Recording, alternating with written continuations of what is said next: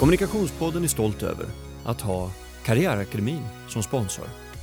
Karriärakademin erbjuder livslångt lärande till dig som vågar utvecklas. Coronaläget har satt nytt ljus på frågan om globalisering och nationsgränser.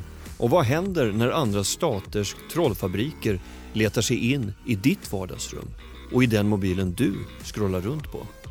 I det här avsnittet ska vi prata om informationspåverkan och en ny typ av krigsföring som använder långt mer än soldater i gröna uniformer som brickor i sitt spel. Välkommen Anton Liv! Tusen tack! Eh, vad, vad, ska man sätta för titel på dig? Du förekommer ju överallt nu för tiden. Föreläsare ja, är du ju, Kurs, Ja kursledare. men exakt. Men också medarbetare på Combitech. Ja, så min, min, formella titel är rådgivare konsult inom, inom krisberedskap och mm. krishantering. Mm. Däremot så uppskattar jag väl själv eh, titeln skämtsamt så brukar jag säga mer propagandaofficer. Okej. Okay. från min tid i Försvarsmakten. Även om den formella titeln var psyops specialist. Då. Det är ungefär samma sak, psyops specialist och propagandaofficer. Ja, på sätt och vis är det det. Ja.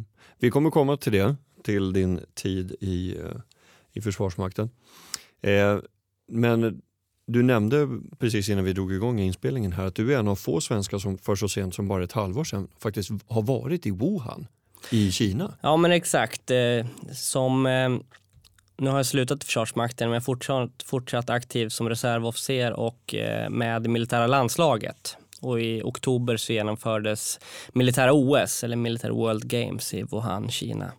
Så jag liksom andra, hundra andra svenska försvarsmaktsanställda var i Wuhan i, i höstas. Vad härligt. Det blev ingen återhämtning medelst fladdermussoppa? Nej, men eh, vi hade några, som jag sa, vi hade några lediga dagar i slutet av den där två perioden mm. och då passade vi på turister närområdet. Mm. Så jag har ju försökt se en del av Wuhan och varit på en del mindre marknader. Mm. Inte så exotiska som, eh, som beskrivs till kopplingen till det här viruset. Då. Ja, just det. Ja, men du kände inte av någonting? Alltså jag tänker Nej, i kroppen rent inte, fysiskt. Det var ingen som av er ofta som en sån här period, Ofta i sådana sammanhang man är många människor på samma plats, man har tävlat. Så jag var lite förkyld några dagar efter tävlingen liksom med andra vänner. Mm. Men ingen allvarlig infektion. Ofta, man reser, det är mycket folk så det, oftast blir man lite sjuk. Tidigare jobbade du i försvaret med bland annat psyops, psykologiska operationer. Eh, bland annat. Va, vad gjorde du då? Jag har varit i Försvarsmakten dryga tio år, varav åtta år då på förbandet för psykologiska operationer.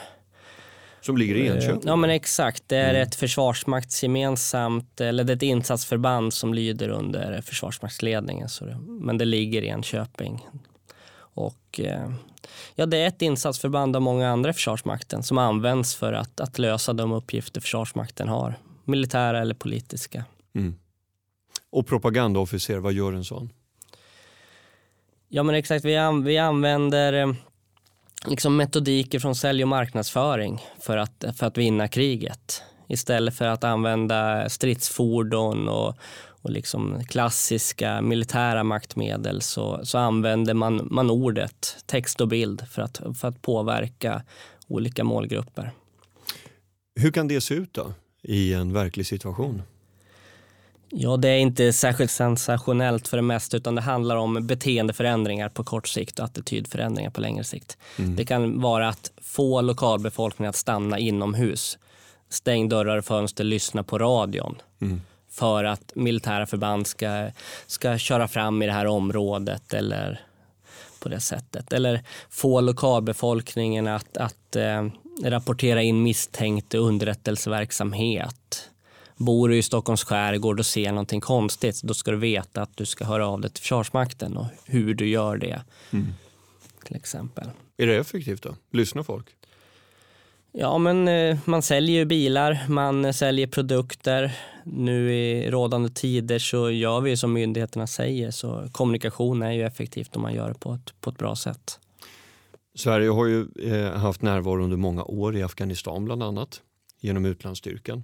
Och där vet jag ju att eh, PSYOPs förband har, har haft representanter på plats för att bland annat då påverka ortsbefolkningen på olika sätt. Alltså hur, hur pass eh, eh effektivt är den typen av operationer när man kommer från ett annat land och ska in i till exempel Afghanistan? Ja, det, är, det kan vara mycket effektivt, det tror jag, det är min uppfattning. Men det finns stora utmaningar givetvis. Jag var själv i Afghanistan eh, vintern 2012-2013 och svensk eh, psyops förmåga kommer av att man ville ha det och bidra med det till insatsen i Afghanistan. Det är en internationell förmåga från början. Ehm, men man kan ju se att det är, ett, det är ett fåtal aktörer, talibaner eller andra terrorister, kriminella bedragare som, som gör dåliga saker. Den största delen av den afghanska befolkningen är ju, det är ju som du och jag, det är goda människor som vill väl. Och kan man få dem då, alltså du och jag, lokalbefolkningen, att, att stötta afghanska säkerhetsstyrkor istället för talibanregimen så, så kan man nog vinna mycket på det. Och hur kan det se ut? Ett sånt arbete? Vi, eh, under min tid, jag var där i slutet av, våran, eh, utav den svenska insatsen, så som den såg ut då. Nu har vi fortsatt en, en mindre insats. Men det handlar mycket om att stödja de afghanska säkerhetsstyrkorna på olika sätt. Att, att ge dem resurser, att få dem att synas medialt, liksom hjälpa dem att ta fram tidningar, tv-inslag etc. Att mm. helt enkelt marknadsföra militär och polis så att det syns och det kommer fram till allt och alla vad de jobbar med och vad de står för. Men hur, hur ser attityden ut? Jag tänker om Finns det inte en skillnad i, i bemötandet om man då har en inhemsk personal som eh, kommer till civilbefolkningen med ett budskap jämfört med om det är en svensk i det här fallet? Ja men verkligen, det är väldigt utmanande och väldigt svårt. Min uppfattning är att, att Sverige och svenskar hade generellt ett, ett ganska gott an, eh, an, eh, anseende. anseende liksom. Mm. Vi, jag upplever att vi eh, uppträder respektfullt och förtroendegivande och det är också det bemötandet jag fick ifrån eh, lokala byäldstare och andra formella och informella ledare. Man, man behandlades med respekt och vi hade bra relationer. Sen kan jag inte veta vad de, vad de tyckte och vad de ville och hur det ser ut nu men där och då så, så upplever jag att vi hade både förtroende och en bra dialog. Ja, för jag tänker det är ju en sån känslig situation att man befinner sig i ett, i ett land som har varit präglat av eh, många externa och, och inre konflikter under väldigt lång tid. Eh, hur, hur, hur, hur ska man tänka i ett, i ett bemötande? med att vara otroligt ödmjuk för att jag är här ett halvår. Några av mina kollegor kanske är här ett år, man kanske kommer tillbaka. Men de här människorna man, man pratar med, de har ju bott och levt här hela sina liv. De vet hur det har varit och de har en, en framtidssyn som inte jag kan sätta mig in i. Så jag måste utgå från det lilla här och nu. Behöver de eh, radioapparater här och nu eller behöver de hjälp att bygga sin polisstation så, så får vi värdera bidrar det här utifrån vårt synsätt och vill de det så kanske det vi ska stötta med. Men samtidigt, vi kan ju knuffa för vårt synsätt när det gäller eh, mänskliga fri och rättigheter och värderingar och demokratiska processer. Att påvisa att vi ser att det finns fördelar med vårt synsätt. Kanske ni kan eh, ta del av en del av det eller se hur ni kan anamma delar av vårt synsätt i, i, eran, i ert land och i eran, ert sätt att leva. Mm. Funkade det då? Ja, den är väl under ständig utredning. Både Natos insats och USAs insats och, och läget i Afghanistan är verkligen eh, upp och ner och, och tämligen instabilt fortfarande. Jag tror att i, i vissa områden så kan det ha haft eh, bra effekt. I andra områden kanske ingen effekt eller till och med eh, dålig effekt. Jättesvårt. Mm. Idag är du på Combitech. Vad, vad är Combitech för typ av eh, bolag? Combitech är ett, ett lösnings och eh, eh, teknikföretag, ett konsultbolag inom Saab-koncernen med dryga 1900 anställda. Framför allt med, med rådgivning, konsultation inom tillverknings och försvarsindustrin. Men också inom eh, it-säkerhet och som jag jobbar med crisis management eller krishantering, civilt försvar. Mm. Precis. Vad, vad gör du? Vad, vad, vad går en sån Ja, jag, jag är ju inte teknikkonsult på något sätt utan mitt affärsområde, vi är, vi är statsvetare eller tidigare försvarsmaktsanställda. Många har jobbat inom myndigheter, på MSB till exempel, inom kommun och landsting. Och vi jobbar med utredning, vägledning, utbildning inom krishantering och beredskapsplanering. Mycket kopplat till kontinuitetshantering för offentliga och privata verksamheter. Mm. Hur orolig ska man vara som privatperson, tjänsteman eller företagare att man används i syften som man kanske inte ens har koll på? Man ska räkna att man gör det, att man används kontinuerligt. Jag, eh, jag nyttjas som en, som en liten bricka i spelet dagligdags. Jag eh, delar information och att jag, medan jag är omedveten om det. Mm. Och ibland så delar jag information som jag också är medveten om att det där kanske inte var riktigt rätt. Men det sker inte någon annanstans utan vi är alla, vi är alla en del av en verklighet där eh, både avsiktlig och inte avsiktlig information eh, eller vilseledande information sprids. När blev det så här? Har det alltid varit så? Det har väl alltid funnits en ryktespridning och, och vilseledning. Liksom. Det är ju klassisk krigskonst från eh, urminnes tider. Och, och företag vill skapa fördelar mot andra och man vill prata gott om sig själv och snacka skit om grannen. Det kan jag väl tänka att det har alltid varit mer eller mindre. Men det är ju går ju snabbare och snabbare. Tekniken utvecklas, det kommer fler och fler sofistikerade verktyg och alla de här verktygen kan ju alltid användas av den som vill illa. Idag pratar man ju ganska mycket om gråskalig krigsföring, de som eh, arbetar med den här typen av frågor. Vill du berätta lite grann om det? Ja, man pratar om en gråzon eller hybridkrigsföring. Det kommer väl det är lite eh, skadat av att det traditionella kriget var på ett fält och man, man slogs två reguljära arméer emot varandra. Till att eh, man idag pratar om otydliga gränser och den här eh, konfliktnivån som sker innan överbefälhavaren och regering förklarar höjd beredskap. Många, liksom jag själv, kan väl ifrågasätta de här begreppen med hybrid eller gråzon och utan det moderna kriget är här och nu. Mm. Vi lever i en konflikt. Liksom, till exempel politiken är ju alltid i konflikt. Vi har liksom en, en regering och vi har en opposition. Vi har länder som har olika intressen. Mm. Sen befinner man sig på olika delar i den här konfliktskalan.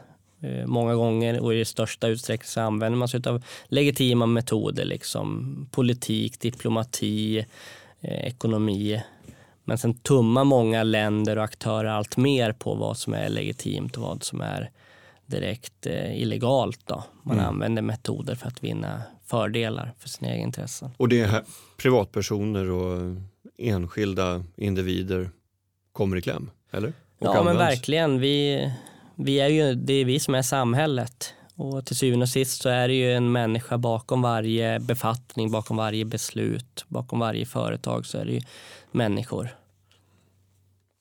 Finns det några, särskilda, finns det några grupper som är särskilt utsatta? Ja, man kan ju prata om så här eh, individer som eh, wine o'clock på fredagar så delar man mycket. Men kanske man slutat veckan, man druckit ett glas vin, då är det lättare att, att tycka saker. Men i stort så kan man väl se att, att individer som har andra är utsatta på olika sätt. Socioekonomiskt eller man kanske är ensamstående, man har blivit av med jobbet. Man har ett antal faktorer som kan bidra till att man är mer sårbar. Då löper man sannolikt en större risk att, att bli mer utsatt för, för påverkan av eh, dålig, dålig sort. Mm. Och vilka aktörer är det som ligger bakom? Ja, det, det är en stor flora av aktörer. Men ja. Eh, det som eh, Sverige och svenska myndigheter framförallt fokuserar på är ju statsaktörer, mm. främmande makt som säger och det kan vara andra stater såsom Ryssland och Kina är väl de mest framträdande staterna. Men det kan också vara organisationer så som Islamska staten, Daesh eller Isis som, som aktivt försöker påverka Sverige och svenska intressen. Mm. Och hur kan det ta sig uttryck då? Alltså är det att eh, man vill påverka beslut på olika sätt eller göra det enklare för beslut att sanktioneras? Hur, vad är avsikten så att säga för att gå, gå in och försöka använda privatpersoner som brickor i ett spel? Man får ju börja på, på en väldigt eh, övergripande nivå. Det är svår, komplex strategisk nivå men en, en stat som Kina har ju långsiktiga mål. 2050 tror jag, då vill man vara världsledande. Liksom. Man vill vara den största stormakten. Liksom Ryssland vill ju öka sitt inflytande och inte vara under EU eh, e eller NATO eller USA utan man vill ha långsiktigt inflytande. Och ett verktyg för att ta sig dit är ju kommunikation och skadlig kommunikation som informationspåverkan är. Mm. Så det är, det är ett verktyg för att ta sig någonstans. Och då jobbar man eh, långsiktigt och ett, en, en metodik är ju att, att försämra till exempel Sverigebilden. Sverige är ju ett eh, land med väldigt högt fokus på våra grundlagar, tryckfrihet, yttrandefrihet. Vi har mänskliga fri och rättigheter som, som inte är självklara och, eller som inte vill accepteras i stora delar av världen. Och kan man då smutskasta Sverige så att inte ryska invånare till exempel eller kinesiska invånare eller någon annan sån här auktoritär stats invånare vill bli som Sverige utan mm. är mer nöjda med sin egen regim. Då kan det vara positivt och regimen kan driva på i, i sin riktning. Mm. Eh, ja, men jag kommer ju ihåg att eh, Sen är det ju, ja, då, då, är det det här storskaliga, man vill kanske försämra Sverigebilden på lång sikt för mm. att få eh, övertag liksom, i geopolitiken.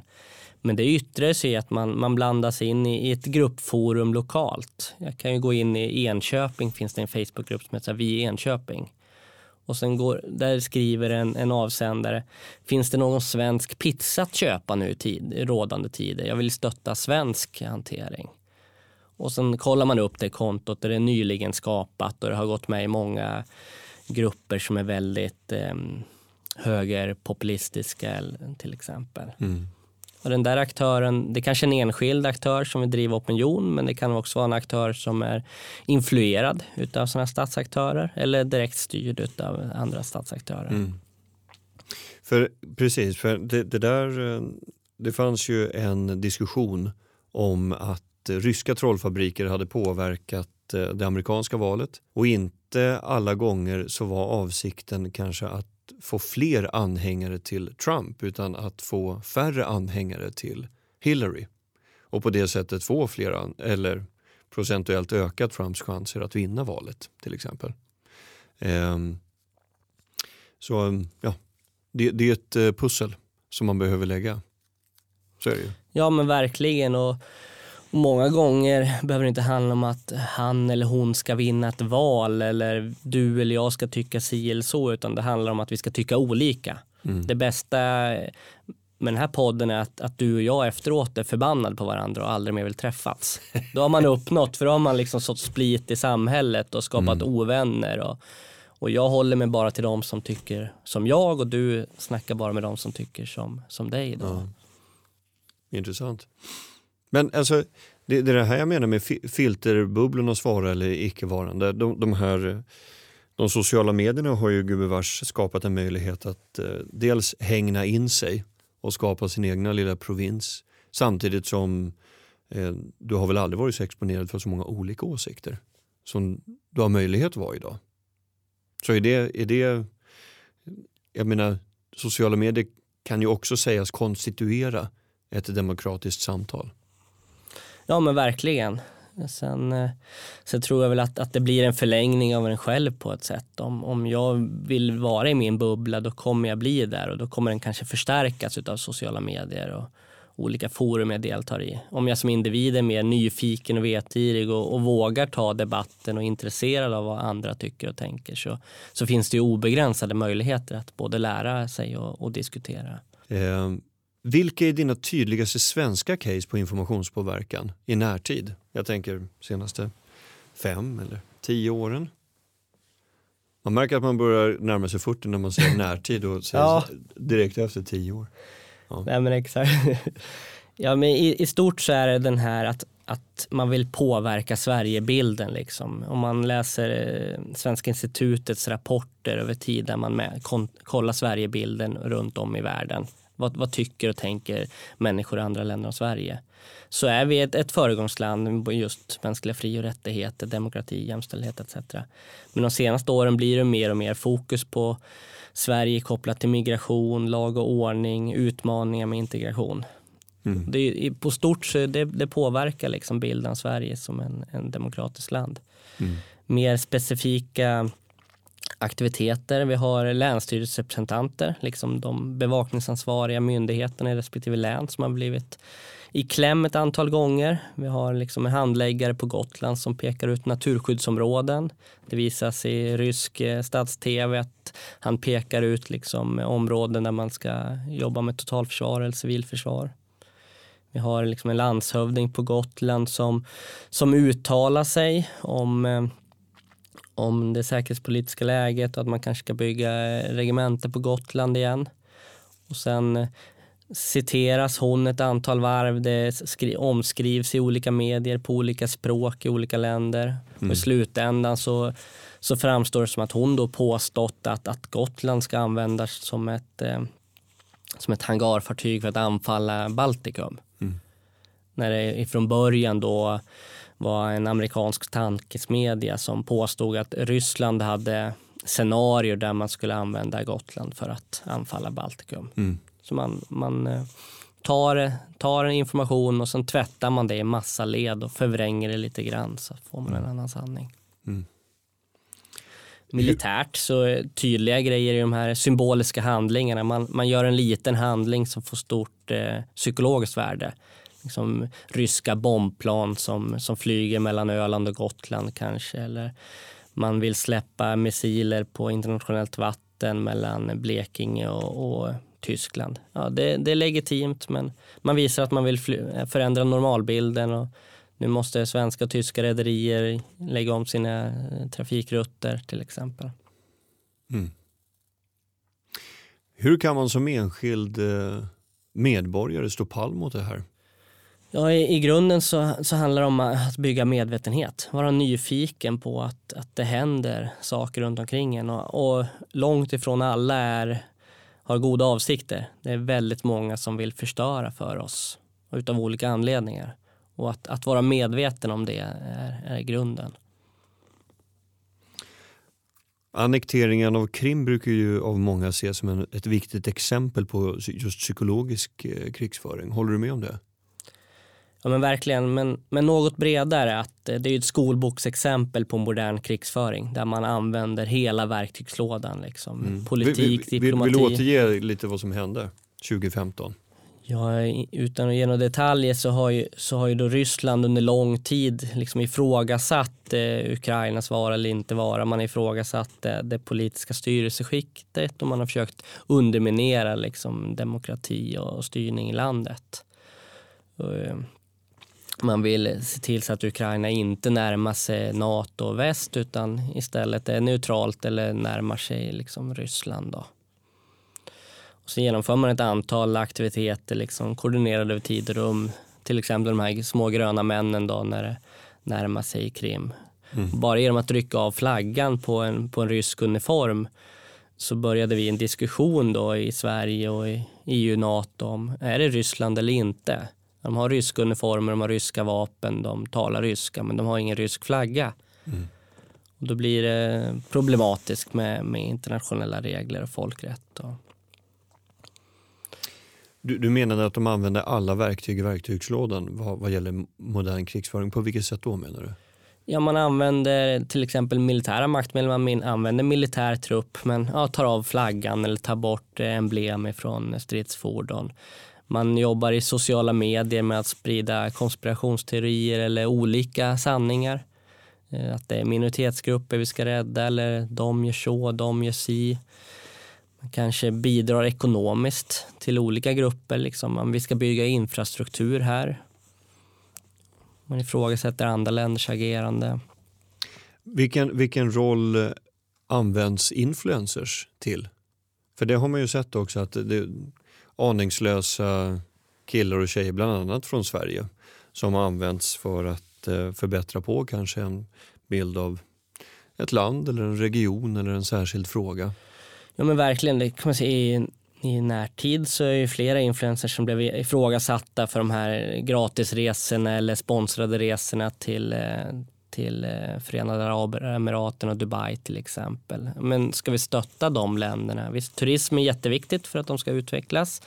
Men det är också länder som har en annan syn på eh, mänskliga fri och rättigheter än, än vad Sverige har. Och med, kopplat till miljö och klimat är det rätt att, att de här individerna ska flyga kors och tvärs.